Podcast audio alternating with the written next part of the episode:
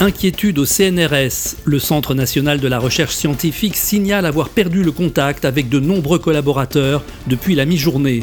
Les communications semblent avoir été coupées avec les chercheurs de plusieurs laboratoires situés un peu partout dans le monde.